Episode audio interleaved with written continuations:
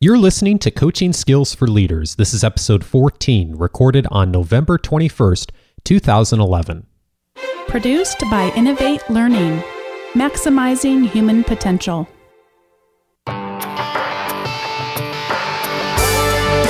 Welcome to Coaching Skills for Leaders. My name is Dave Stachowiak. This is the show for leaders who want to develop their coaching skills so they can influence the success of others, their organization, and themselves. Whether you're a seasoned leader or you're leading people for the first time, improving your coaching skills will help drive your success and, most importantly, the success of others. This week's topic is four leadership lessons I'm thankful for. And the reason for this week's topic, of course, is it is Thanksgiving week here in the United States. And, we, you know, like many countries, uh, we have some very cool holidays and we have some strange holidays. Uh, and I think one of the one of my favorite holidays here in the States is the holiday of Thanksgiving.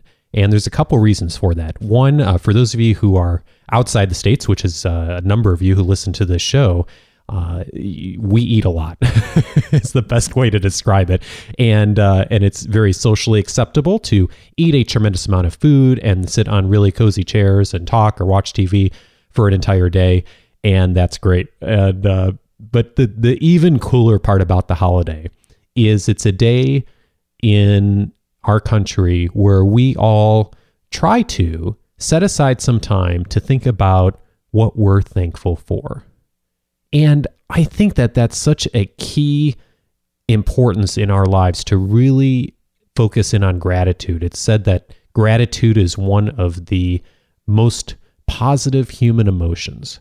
And in leadership, having gratitude for the people around us, the lessons that we learn, and our past experiences, I think is such an important skill for us to have when we're leading others.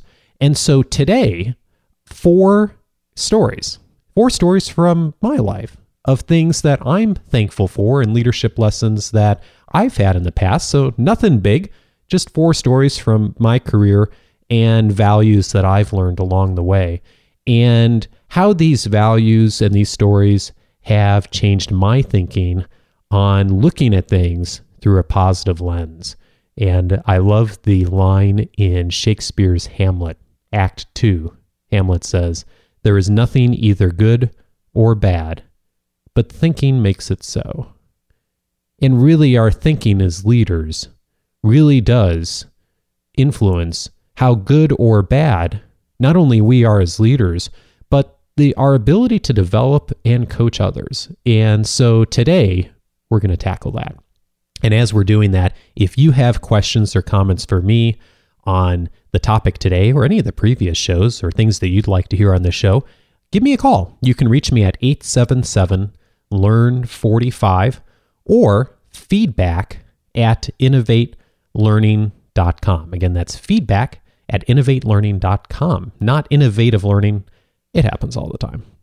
All right, four stories. So, first story back from back, this is going back a number of years 20, 20, 22, 23 years ago or so my first job in high school was working at McDonald's. Now, there's a little bit of a backstory here. My father worked for the McDonald's Corporation for 31 years. He was an executive for McDonald's, had a tremendously wonderful career with them, and he's been retired for a number of years now.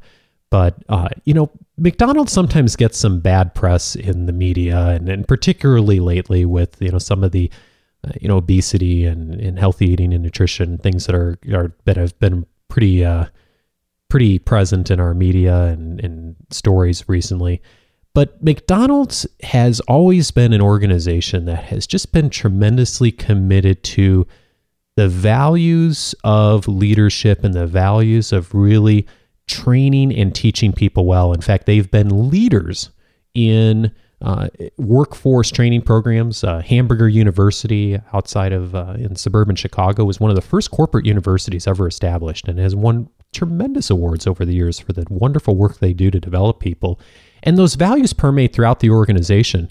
And my story actually starts when I was in high school and working part time in a McDonald's restaurant. And you know, my dad worked for McDonald's, and I thought, you know, what a You know, that's the logical first job. Something like 11% of the US population had their first job at McDonald's. The statistics are incredible of how many people work for the McDonald's Corporation because it's so large.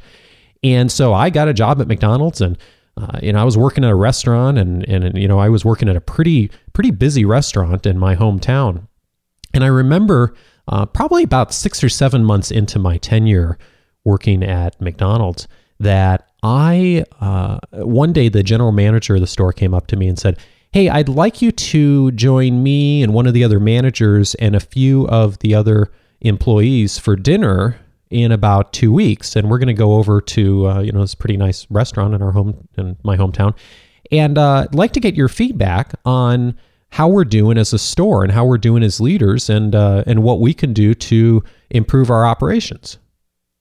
And I remember thinking at the time, you know, I was probably 16 or 17 years old, and uh, you know, I was making, uh, I think I was making 425 an hour uh, and and I, I, remember I was excited when I got uh, a raise to 450 an hour, 475 an hour. So I, I, was not on the high end of the totem pole in uh, the McDonald's restaurant. Just to just to give you an example, I remember thinking like the the amount of money that they were going to spend on dinner for me was probably equivalent to them, uh, you know, paying an entire day of my of my uh, salary at the time, or whatever seven or eight hours that I would work for a shift.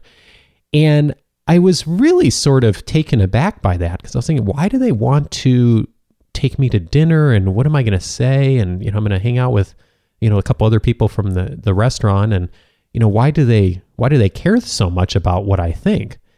And so sure enough, we went to this dinner and, you know, we all got together and there was two managers and then there was three of us who were, you know, hourly or, you know, uh, kind of just, you know, part-time employees. And it was like an hour and a half dinner. And they spent the whole time just asking us questions. You know, what do you like about the restaurant? What don't you like? What uh, what does this do manager do effectively? What could they do to improve? And it was, and I remember thinking like I, I had a hard time thinking of what to say initially. And then as the conversation went on, I started to add more and more, and so did the other people that I was there with. And then they they changed stuff. That was the surprising part. Is we went back to the restaurant, and you know, a couple, you know, over the next couple of weeks, uh, you know, they didn't change everything and they didn't make radical changes to the store, but they did change stuff. They did uh, take a few of the ideas that we had and change them around and use that to better the experience for customers and employees in the store. And what I learned from McDonald's and when I learned from that general manager, I don't remember his name, but he was a fantastic guy to work for, is I learned the value of humility as a leader. The value of humility in that I don't know everything there is to know about how to be effective as a leader in any leadership role I've ever been in. And leaders who get that and demonstrate that are so much more effective at engaging people and getting good results.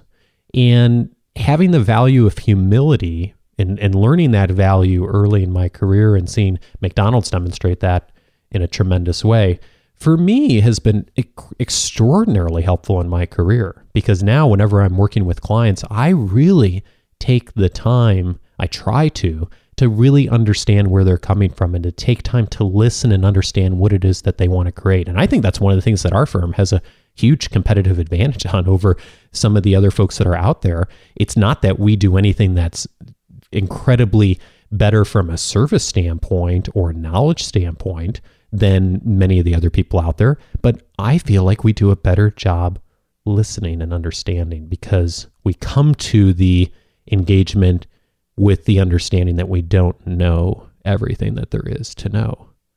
So, the value of humility I learned from McDonald's.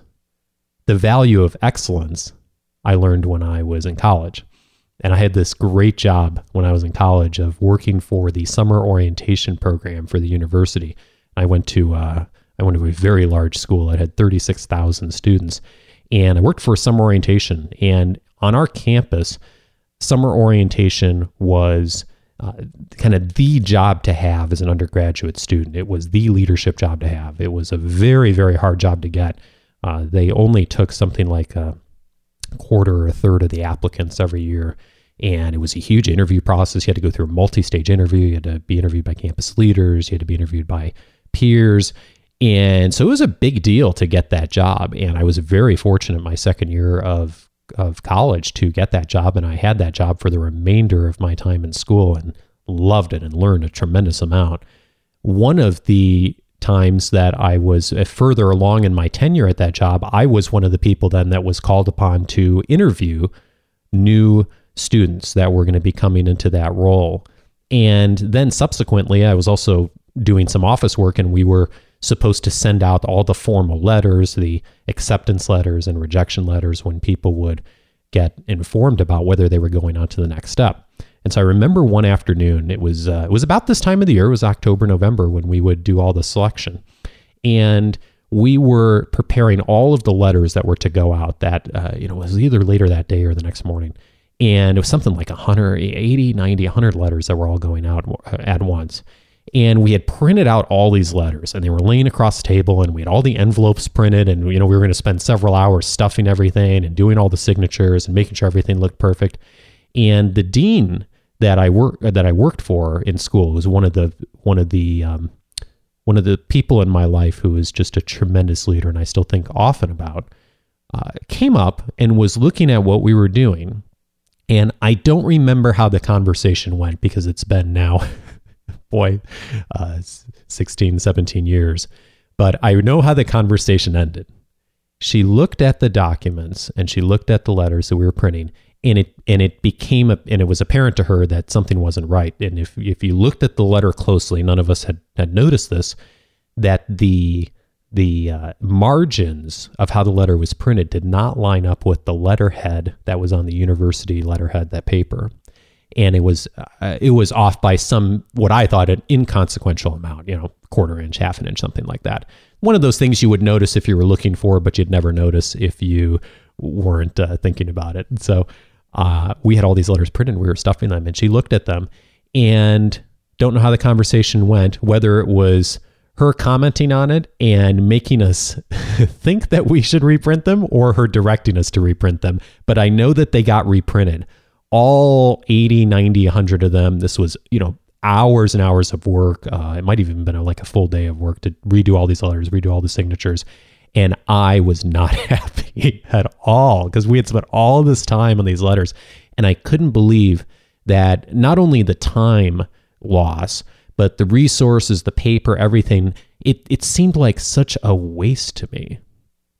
But I look back now and I realize that she wasn't really that concerned about the margins on the paper. What she was concerned about was excellence. And that dean that I worked for, she was always invested in excellence of the people who worked for her. And you knew that if you worked in that organization, that uh, it's not that you couldn't make mistakes. By all means, you could make mistakes. You needed to learn from them. But when you knew something wasn't right, that you would do whatever you could to make sure that the outcome, the service, the product, the interaction with the student, parent, customer was an interaction of excellence in everything we did. And I also think about that story still very much today here. This was you know 16 17 years ago and i still think about it. I remember the details of it because it sent a really strong message to me that when you do something if you're going to take the time to invest in something in your job your career and you're going to do it do it well. It doesn't matter what it is but do it well. Have a standard of excellence that you feel proud of. And th- this just happened to me just this week. Uh, that standard of excellence has stayed with me. I was I'm teaching a class right now at Vanguard University on Thursday evenings, and one of the students came up to me and she said, "I was just amazed at how much feedback you give us on our assignments." And I hear this often from students because I do spend a lot of time reading student assignments, and uh, when I'm teaching classes, I spend a lot of time grading, probably too much. But for me, it's it's a belief that if students are investing their time and, and resources and tuition dollars in attending a class that, you know, the very least I can do as a professor is to spend the time to read everything that it is that they're writing and give them feedback. And to me, that's excellence. And so one of the things that I'm always thinking about is how to be as excellent as possible in the things I'm doing. I think about it with this podcast, this podcast and this show that uh, we've been running now for 14, 15 weeks. Uh, you know, I think there have been shows that I've produced in the last, uh, you know, 13, 14 weeks that have, you know, gone really well and have been truly excellent. And I also think there's some that have been, you know, they've been okay, but they haven't been to the level of excellence that I'd like them to be. And that's actually informing a lot of my thinking as I start to plan for 2012 about how this uh, show, Coaching Skills for Leaders, can be even more excellent than it, uh, it than it already is. And I'll talk more about that in a little bit. Okay, story three. Story three The value of consequences.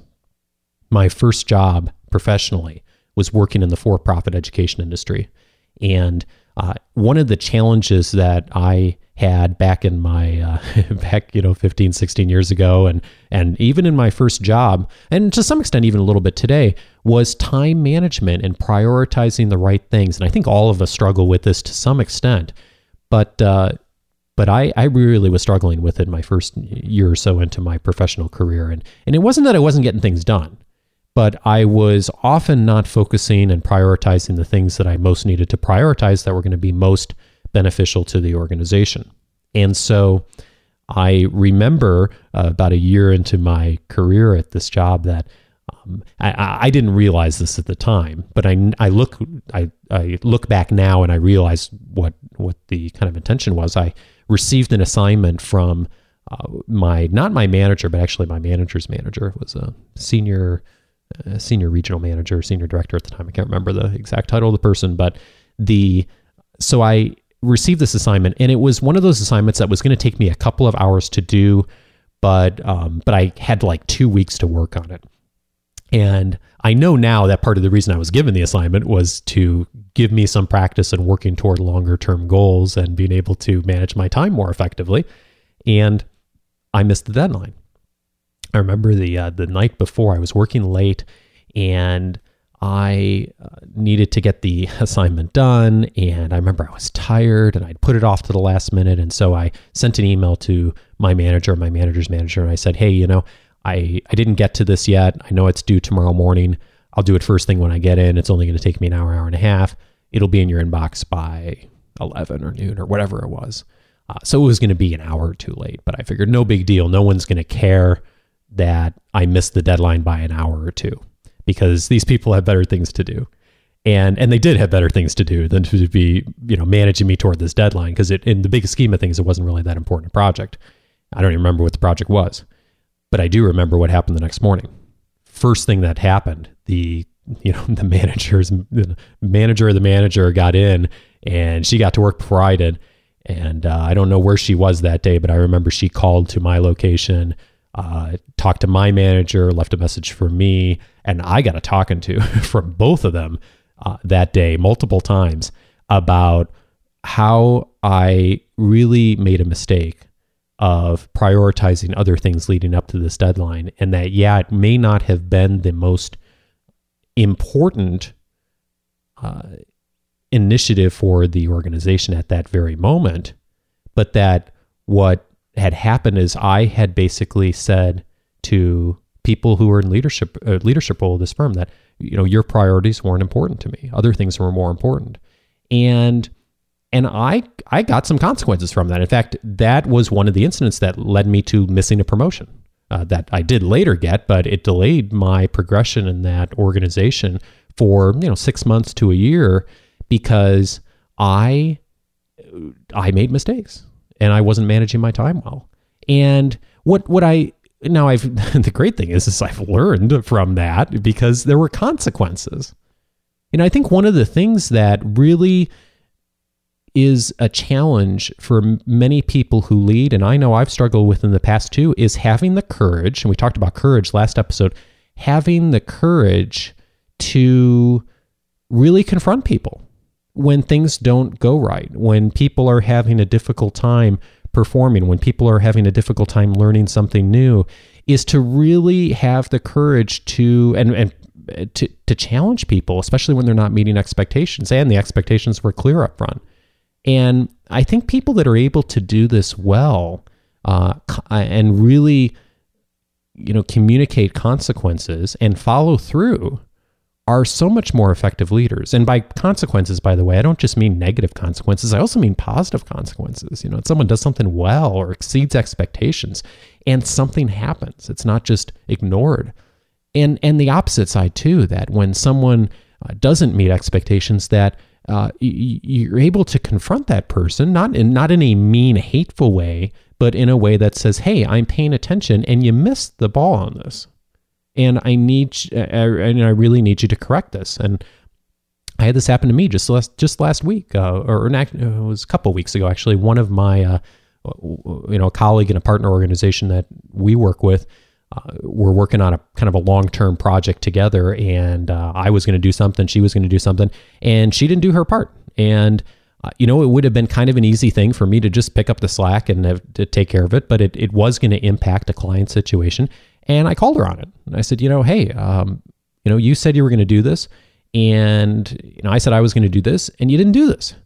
And, you know, because I called her on it early up front, and I did it in a, um, I think, a very appropriate, caring way, but also a firm way, that, you know, we resolved this situation really, really quickly. And we had a good conversation about it.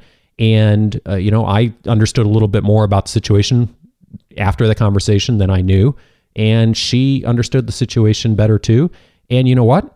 Uh, everything resolved itself and she picked up the slack and i even you know i did a little more than i said i was going to do but i didn't end up having to do what i thought i was going to do which is take the whole thing back myself and so i think consequences are something that are really key it's such a key value of leadership uh, there's the great quote from ralph, ralph waldo emerson our chief want in life is someone who shall make us do what we can.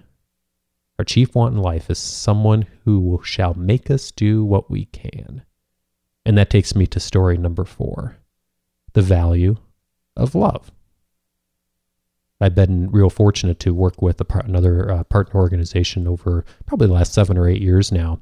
And the gentleman who runs that organization, uh, when I first met him, he's always been a great, uh, great colleague and a good friend of mine. And uh, when I first met him, he was uh, was very he's still a very driven person. But he was very driven on numbers and results and uh, and business results, and and he was fun to work with, and he was motivating to work with. But you know, at the end of the day, it was all about the numbers. It was all about hitting whatever the objective was, making budget, exceeding goals, and uh, you know, over the years, he's he's uh, he's really changed, and he's really uh, become more broad in his leadership capacity. And now that he runs that organization.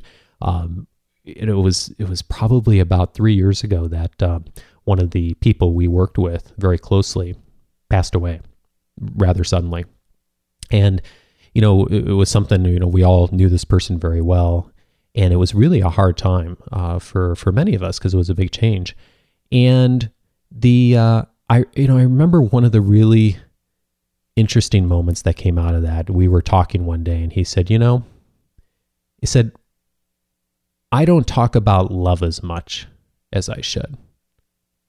He said, You know, we've just lost somebody, and I realized the importance of telling people now that I love them. And he said, Not just at home, but in the workplace too.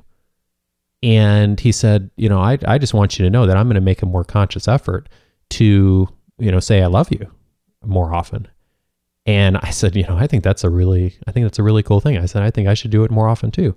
And really, for the last several years now, uh, often when I run into him or he runs into me, or we, you know, we finish up a meeting, or you know, we uh, get together once in a while, he'll say, "Hey, you know, I love you," and I and I'll respond, "I love you too." Now, that might sound a little weird to you if if you've never thought about love in the context of business, and I'm not talking about romantic love. I'm just talking about do you genuinely care about the people that you work with, the people that you serve, the people that you're developing and coaching? Not just you care about them because you need to make a profit or you need to hit your revenue goals or that you need to sell the next thing. But do you really, in addition to all those things, not instead of, but in addition to, do you really care about the people that you serve, the people that you work with. And my friend really does. And I think he always did. But you know what's great now is that he says it. And you know, I'm not saying go out into the business world today, go out and talk to all the people you're working with and start telling them that you love them.